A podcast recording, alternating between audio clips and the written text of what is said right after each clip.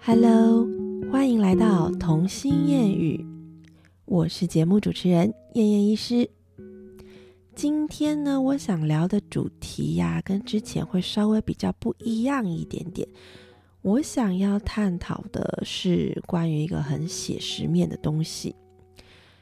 我基本上其实没有很想要把自己塑造成一个就是非常有气质的节目主持人，或者是聊一些很有深度的那个形象，因为我觉得这个就是离我真正的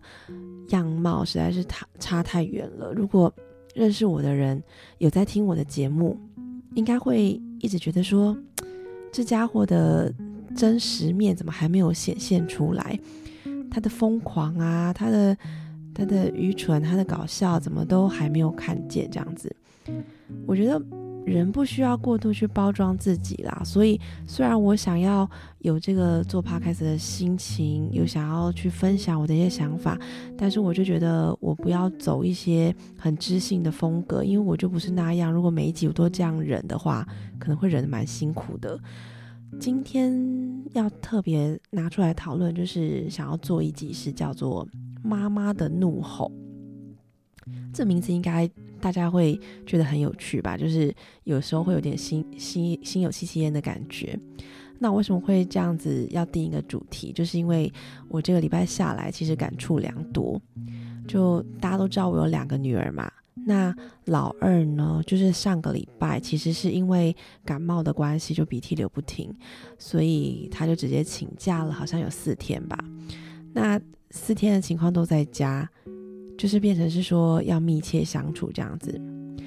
坦白说，我想法比较奇怪一点，就比较不像正常人。一般人就是可能从，因为现在好像台湾的呃就学的情况都是你要生了小孩，甚至你要就是出生之后就开始去排一些你很想念的一些名校，包括是幼稚园或者是甚至小学私立的小学之类的，可能就是要提前卡位。但是呢，我其实一开始最根本的私心是根本没有想要送我两个小孩去上学的，就是幼稚园这个东西是对我来说是可有可无的。那我回想的话，我就觉得说。其实我小时候也没有上幼稚园呢，我小时候好像幼稚园去念了两个月而已，然后就被我妈就是哦，你就休学回家吧，因为一直在感冒。听说我在学校一直在玩水，一直感冒，所以后来我妈就觉得说哦，实在是带你看感冒，真是看得太烦了，就直接就休学回家了。就更好笑的是，我休学没多久的幼稚园也倒了耶，真是太奇怪的命运了。反正我幼稚园没有拿到毕业证书。那我也觉得，至少我现在人格也安好啊，就是也没有歪到哪里去。但如果你要说，呃，多正直或什么，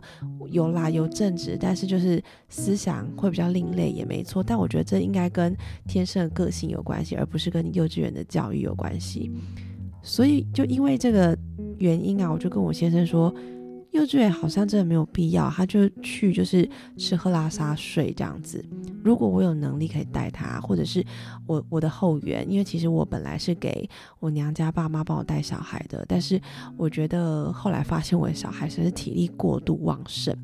姐姐很夸张哦，姐姐是可以晚上十一点睡，然后早上七点就准时起床，结果中午又不睡午觉那一种。那因为还小的年纪就会很需要眼睛一直盯着嘛，所以我去上班的时候就是我爸妈一直盯着他们。其实这样子也蛮累的。我觉得现在的社会好像就已经演变成是说生小孩的这个年代就是双薪家庭，所以我们都是两边都要去工作，就会变成把育儿的工作落在了我们的爸爸妈妈身上。那其实他们可能社会经验都已经准备好了，甚至他们也已经养育了自己的小孩到大了，所以算是有经验的。但是相对之下，体力也是会下滑嘛。所以当下就是呃，雇了我小孩，雇了老大三年多之后，我就开始慢慢发现，如果连我也会觉得累的话，应该连我爸妈都会觉得体力不支吧。尤其是他就是精神这么旺盛，然后没有地方帮他放到电。起心动念是这样子，所以我们一开始锁定，好吧，那就送去幼稚园。可这个幼稚园一定不能是就是塞给他很多课本或是功课，呃，提前教他国小的东西，因为这对我们来说那个意义不大。我要的是一个可以把它电放光光的学校，就是你的课表上面可能都要是哦体能课啊或什么什么的，把它放的越光越好。就是下课回来要立刻给我睡着，这样就太完美了。有没有？就是我我相信应该很多妈妈都有这样想法吧，就是小孩的活力太旺盛，然后其实你顾到很累，你自己很想睡觉。很想睡觉就算了，有一部分甚至是你没有你自己的时间去划手机、看你的脸书，然后跟你的朋友聊天，很多都是在顾小孩之后就真的失去了自己的朋友圈呢，因为太忙了。这种忙就是有时候也是自己加诸给自己的压力，因为是我们让我们自己把过多的心力放在他们身上，我们眼睛离不开他们，就怕他们会危险，或者是怕他们无聊，就想要。用尽我一生的力气来陪伴他们，那在这样子两相的压力之下，诶，就变得说我也累，然后甚至在疲惫的情况下就没有办法给他们一个很好的教养嘛。所以基于这个心态呢，我就 OK OK，我就来找一个学校，然后也很开心，刚好在家附近就有这个。其实很多华德福体系的幼稚园都是这样子的啦，就是体能课很多，然后不会提早教你一些写字啦、啵啵么啊或什么的。我觉得那个真的都是迟早要学会的事情，而且孩子们以后可能都是用电脑在打字，它有各式各样的输入法，或者是呃，反正啵啵么的东西，我觉得长久下来被 AI 取代之后，倒不一定这么重要了，所以我就看得很轻这样子。那幸好我队友也是很同意我这个想法，所以就决定说哦，好，这个去参观了这个学校之后都在跑嘛，然后而且还要小呃毕业还要小铁人的那个活动结束之后才能毕业，哦，那很 OK 啊，就是让他放电吧，放到累睡回来睡觉这样子很好，所以是因为这个原因他们才去上幼稚园。那。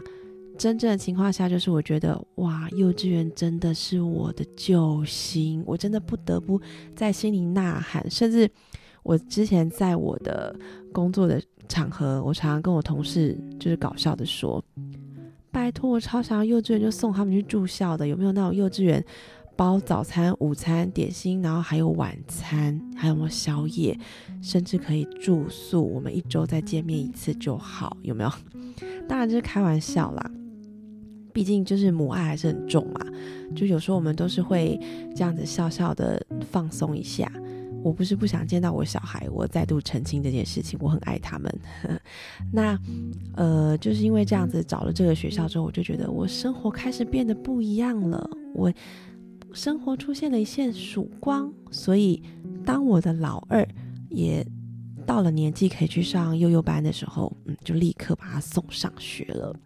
那送上学这个开学这一段时间的焦虑已经完全过去了，因为毕竟现在已经好几个月了。我觉得很庆幸的是，我两个小孩开学的适应期间都非常良好。我觉得这个我有帮他们做了一段前置作业，这个可以之后再来分享分享开学前的事情。那也因为已经习惯了嘛，可能就是你看八月一号开学到现在。已经习惯了五个多月了，他都已经去上学了，所以这五个多月呢，我开始有很多自己的时间，除了工作时间之外，其他时间我真的就是一直看书，一直看书，然后一直运动，就跟我先生去健身房运动这样子，然后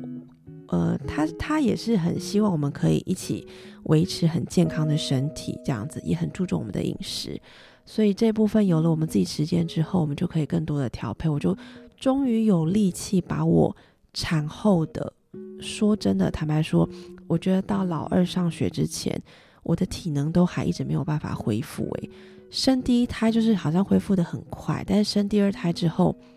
感觉就兵败如山倒。不知道是因为生产过程不顺利，然后造成一些严重败血症的问题等等的，让我的身体真的变得很差。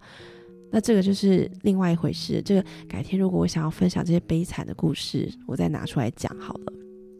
那好不容易啊，在这五个月，我觉得积极的跑跑步机啊，然后或者是踩脚踏车啊等等的这些运动情况下，我的体能终于恢复了。好，然后也习惯了他们就是礼拜一到礼拜五开开心去上学，我个人时间变很多，我阅读时间变很多，我觉得脑袋想法开始变很多。也是因为这样子这部分的转变之后，才有了这个想要做 podcast 的这个部分。我觉得所有事情都是环环相扣的，所以这样子下来，我已经很习惯这样的生活模式了。而且很神奇的是，老大其实算是身体蛮好的。他们俩虽然都是严重的过敏儿，可是我们从小就很严格的在控制他们过敏的状况，包括一些。呃，看到他们过敏症状加剧的时候，会使用一些过敏的药物，或者是我们家里一定会有一些控制过敏的东西，比如说除湿机、空气清新机等等的。那因为现在不在谈医学，所以这方面我就轻描淡写的讲过去。结果，我的老大在幼稚园小班的那一整年，既然都没有因为一次生病而请假，那你知道我讲这件事有多得意吗？我多得意的事情，不是因为我把他照顾得很好，当然这一部分也是。可是我觉得那只是尽我们的本职，因为两个都儿科医生，你不能把小孩照顾得太差吧，不然别人总会信服你这样子？我觉得让我得意的事情是，天哪，我竟然拥有了一整年，就是可以把我老二当独生女的时间。你懂我意思吗？我相信很多妈妈就是生大宝的时候。超级用心在顾他们，但生二宝之后，你真的抽不出时间给二宝这么多的关注跟就是眼神放在他身上。但是这一整年，就是姐姐去上小班的这一整年，因为他就是很真的很规律去上课，所以变成是说我跟老二相处时间多了很多。那也因为这样，就是本来老二出生就是都是队友在顾，然后老大是我。可是前面一两年，我觉得加上有点产后忧郁症的关系，所以我跟他关系没有很亲。所以一直到姐姐去上学之后，我跟他的关系才逐渐的好转，这样子。甚至他现在就是也是变得很依恋我，什么事情都是只要找妈妈这样子。那这是另外一种成就感啦，这个倒另当别论。那呃，我们拉回来今天的主题，有点谈太远，我一聊就是没有办法停下来这样子。那。习惯了，就是他们俩去上学之后的我的这种自由。结果这个礼拜就是第一次尝到小孩在家里的感受。那其实不是第一次诶，就是因为毕竟呃在十月中的时候我们全家确诊过，所以当时还是要隔离七天，所以我们全家关在家里，总共有满十天，呃十天十四天，反正就是很长一段时间。那一段时间，我现在回想起来，倒不觉得是特别有地狱的感觉啦，因为那时候就是一直在生病，所以也没有空管他们。然后反正他们两个一下就没事，小孩都是这样，一下就没症状，所以他们俩自己玩的很安好。所以那段时间我反而觉得还好。那倒是上个礼拜这段时间，因为毕竟老二也已经长大到一定的程度嘛，就是他会一直跟你讲话，一直要求你念书给他听啊，然后一直要你听。他讲话啊之类的，所以在这样的情况下，我必须要跟他之间的交流变得更多，变成是说我要花更多时间听他讲话，跟跟他讲话。我就觉得哇，一整天下来，然后加上姐姐下课之后再回来，我发现我上个礼拜看到书的时间啊少之又少，诶，真的是大量的。减少到好像就是他们没上学之前的生活，又回到我的前半年的那个原点这样子。这种情况下会让我有点焦虑，因为我就会觉得说，哦，我再不去翻开那本书，我的得到的知识我要再往后退了，而且我好不容易在进步的动力，我可能会因此发懒，而就是后续又慢慢的懒了下来这样子。可是我又想了一想啊，就嗯。这一点就非常有感触，我就立刻要来录这一集。这一集，我就想要跟所有的妈妈们说，其实，也许啦，我在想，你所看到的所有教养专家，或者是在节目上面，不管是荧光幕上，或者是像这种呃电台或者 podcast 这种背后的所有在分享教养的这些专家。他们一定也都是会有想要这样子呐喊的时间，就是为什么我今天没有时间做我自己的事？这样子，每个妈妈都会有要崩溃的那个点，只是我们的点都不一样。所以，当我上个礼拜就是完全没有碰到书，然后又要一直跟他讲话的时候，我就真的觉得很崩溃耶！我就觉得天哪，我真的非常需要幼稚园，然后我就很努力的，就是治疗他的鼻涕，然后很认真帮他洗鼻子、抽鼻涕这样子。所以呢，就是来到了这个年假了，因为现在是跨年嘛，那当然，呃，一月二号是国。国定的补假时间，他们也没有上课，但是我就觉得来到假期的最后一天，我心情又超好的，就是他们终于可以去上课了，万岁！有没有？就是我现在一个人对着荧幕，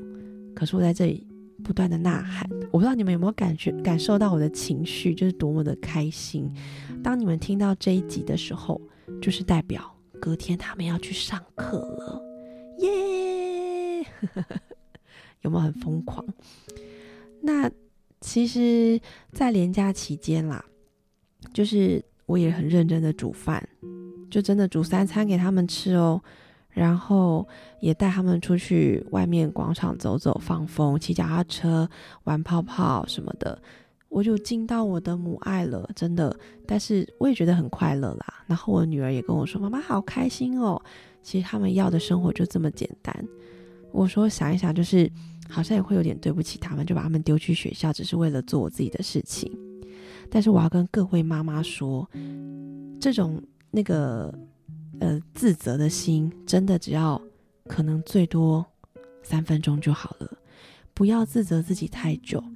因为你要先爱自己，才有办法去爱他们。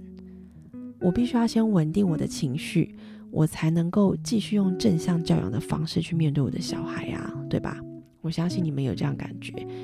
那我今天就是这一集真的还蛮废的，就只是想要跟你们说，你们如果说有很压力大，很想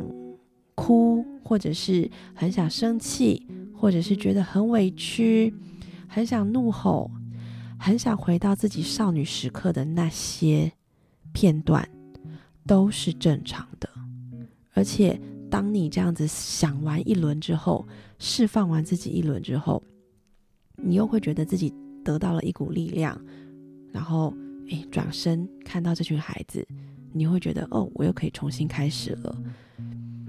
基本上有很多书本是在谈说，不要害怕去接受你的负面情绪，负面情绪对你们是很重要的，它反而是可以支撑你站起来的力量。所以我只是要表达给你们看，我是怎么样怒吼的。然后对我自己怒吼完之后，我转头看到他们，我又是满满的笑容跟满满的爱，这样子。那我希望每一个在收听的观众，如果你们不管是对孩子，或者是对工作，或者是对你的原生家庭，其实原生家庭是一块很大块的。我相信很多人的。呃，成长背后都有一些小故事，不管是喜怒哀乐，这些故事都是影响你现在的心情蛮大的一部分，可能还是在左右你人生的一块很大拉扯的一个原因在那里。那不管你面对的原因是什么，不管你面对的问题在哪里，这些负面的情绪，你还是要记得去接受它、承认它、拥抱它。其实，当你去面对了之后，你才能够真的放下它，接着才能往前走。这一步也是一个很大的成长。希望今天的分享啊，会让你们得到一点点的收获，一点点的感触，或者是任何一点点的释放。做自己没有什么不好啊，拥有任何的情绪才是正常人。好啦，那我今天就啰嗦到这里喽。有什么想要跟我分享的，也很欢迎可以私信告诉我哦。那我们下次再见啦，拜拜。